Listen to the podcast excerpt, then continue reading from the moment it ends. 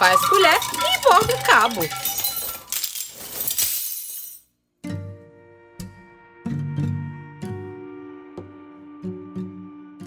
Oi, gente, tudo bem? Bem-vindos a mais um episódio do programa Faz Colher e Borda o Cabo. Me chamo Gabriel dos Anjos e no episódio de hoje, o último deste tema, vou tratar sobre o saber fazer da cerâmica entre mulheres e meninas Carajá. Antigamente, Carajá era muito pobre, pobre mesmo.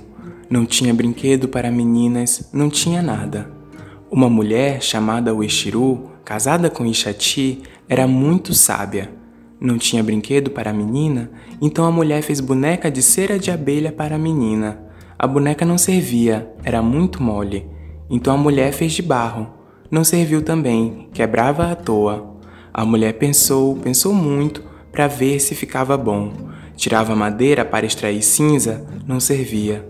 Depois, tirou cinza de outra madeira chamada cega machado para misturar com barro. Aí ficou bom, resistente e durava mais. Ficava bom mesmo. A história narrada trata de uma consagrada ceramista carajá da aldeia de Santa Isabel do Morro, o Exiru.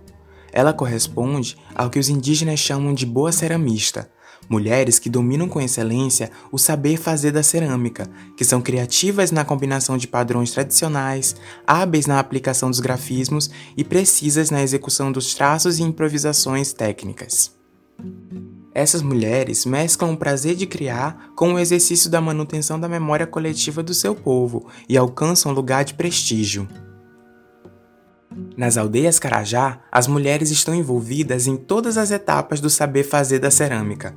Escolhem e coletam a argila, modelam, queimam, desenham e aplicam os grafismos e comercializam as peças. Esta última etapa é o único momento em que os homens participam, pois a tradição Carajá diz que a mulher não pode circular desacompanhada do marido. Essas mulheres só se afastam da produção quando interditadas pela menstruação. Seus primeiros contatos com as Hitchoko ocorrem na infância, quando meninas são presenteadas por suas avós e tias com conjuntos de bonecas que reproduzem o modelo familiar da comunidade.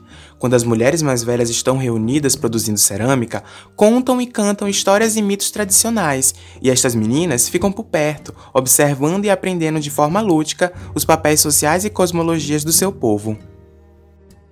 A ação de presentear consolida a boneca Hitchoko como um artefato que reforça os laços familiares e afetivos, estabelecendo um processo de socialização entre as mulheres.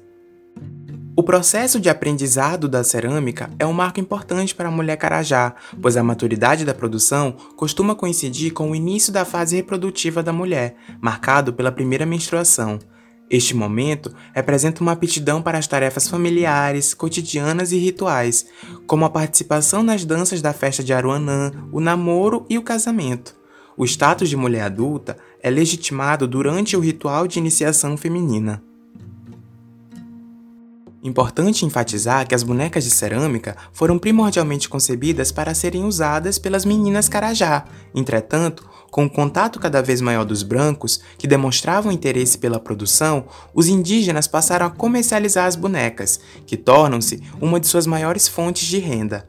Neste sentido, uma boa ceramista também é aquela que vende mais bonecas e ajuda a sua família através dessa produção. A ceramista é, principalmente, a reprodutora da cultura carajá, que dá continuidade aos conhecimentos aprendidos, aos padrões tradicionais, ao mesmo tempo que propõe novos padrões, deixando sua identidade nas produções. Esse balanço entre a rigidez e a autonomia representativa é o que torna a produção das bonecas um processo dinâmico e atual. Muito obrigado por me acompanharem até aqui. Foi uma jornada muito especial. Até mais!